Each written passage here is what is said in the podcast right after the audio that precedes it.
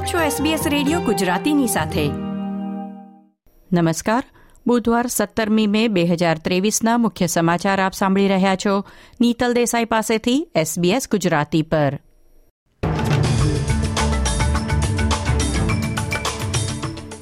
આજના મુખ્ય સમાચાર. સિડનીમાં યોજાનાર ક્વોડ બેઠક રદ થઈ. સ્કૂલ બસ અને ટ્રક વચ્ચે અકસ્માત થતા સાત બાળકોને ગંભીર ઈજા. ટ્રક ડ્રાઈવર સામે ચાર આરોપો ઘડવામાં આવ્યા. જેટસ્ટારે ચેક ઇન અને બેકડ્રોપ પ્રક્રિયામાં ફેરફાર જાહેર કર્યા.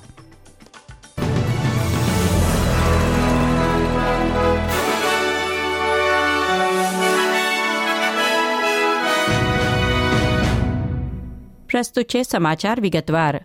વડાપ્રધાન એન્થની એલ્બનીઝીએ પુષ્ટિ કરી છે કે અમેરિકી પ્રમુખ જો બાઇડનની ઓસ્ટ્રેલિયા મુલાકાત રદ થયા પછી સિડનીમાં આવતા અઠવાડિયે ક્વોડ નેતાઓની બેઠક પણ રદ કરવામાં આવી છે.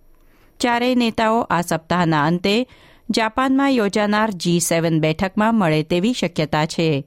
વડાપ્રધાન આલ્બનીઝીએ કહ્યું છે કે ભારતના વડાપ્રધાન નરેન્દ્ર મોદી પૂર્વ આયોજિત સિડનીની મુલાકાત લે તેવી શક્યતા છે.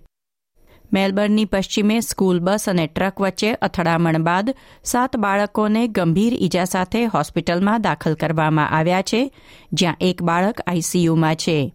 બાળકોની ઉંમર પાંચથી અગિયાર વર્ષ સુધીની છે.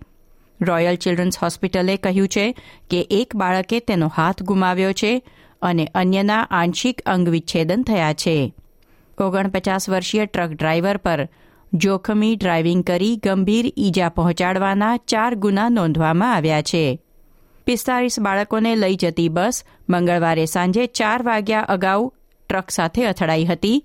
રોયલ ચિલ્ડ્રન્સ હોસ્પિટલના સીઈઓ બર્નડેટ મેકડોનલ્ડે કહ્યું હતું કે અકસ્માતની ગંભીરતાને ધ્યાનમાં લઈએ તો કોઈ બાળકનું મૃત્યુ નથી થયું તે જ આશ્ચર્યજનક છે.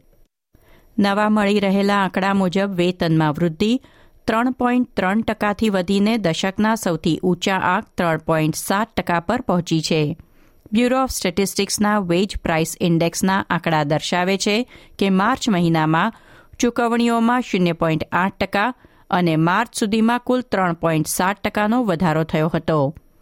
ફેર વર્ક કમિશન હાલમાં દેશના લઘુત્તમ વેતનની સમીક્ષા કરી રહ્યું છે, ત્યારે આ તાજા આંકડા જાહેર કરવામાં આવ્યા છે. લગભગ દોઢસો કચરો એકત્ર કરનાર ગાર્બેજ કલેક્ટર્સ આજે પગારમાં વધારો કરવાની માંગ સાથે હડતાલ પર ઉતર્યા છે.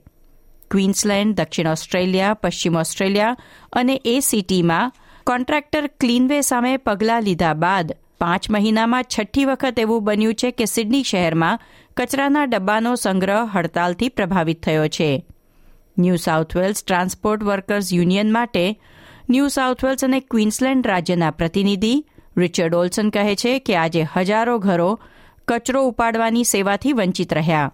સિડનીમાં ગાર્બેજ કલેક્ટર્સ દર વર્ષે ઓછામાં ઓછા પાંચ ટકા પગાર વધારો ઈચ્છે છે.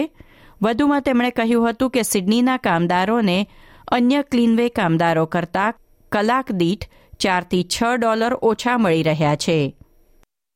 જોઈન્ટ માઇગ્રેશન કમિટી ઓસ્ટ્રેલિયાના માઇગ્રેશન અને તેના પગલે દેશના વિકાસની ચર્ચા કરવા સુનાવણી હાથ ધરી રહી છે. આ કમિટીમાં બહુભાષીય હાઉસિંગ નોકરીદાતા રિટેલ વેપાર ઉદ્યોગ, સામુદાયિક સેવાઓ તથા મોટા ઉદ્યોગોમાંથી વિશેષજ્ઞોને આમંત્રિત કરશે. અને તેમને દેશમાં થનાર માઇગ્રેશનથી કેવી અસર પહોંચશે તે અંગે તેમના મત જાણશે.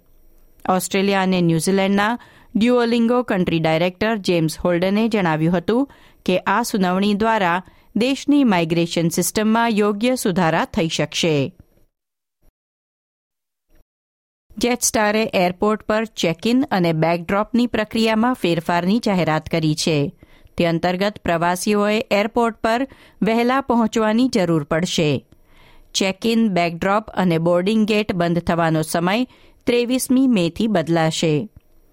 ડોમેસ્ટિક ફ્લાઇટ્સ માટે ચેક ઇન અને બેગ ડ્રોપ ચાળીસ મિનિટ પહેલા બંધ થશે એટલે અગાઉ કરતાં દસ મિનિટ વહેલા અને બોર્ડિંગ ગેટ ફ્લાઇટ અગાઉ વીસ મિનિટ પહેલા બંધ થશે એટલે અગાઉ કરતાં પંદર મિનિટ વહેલા બંધ થશે.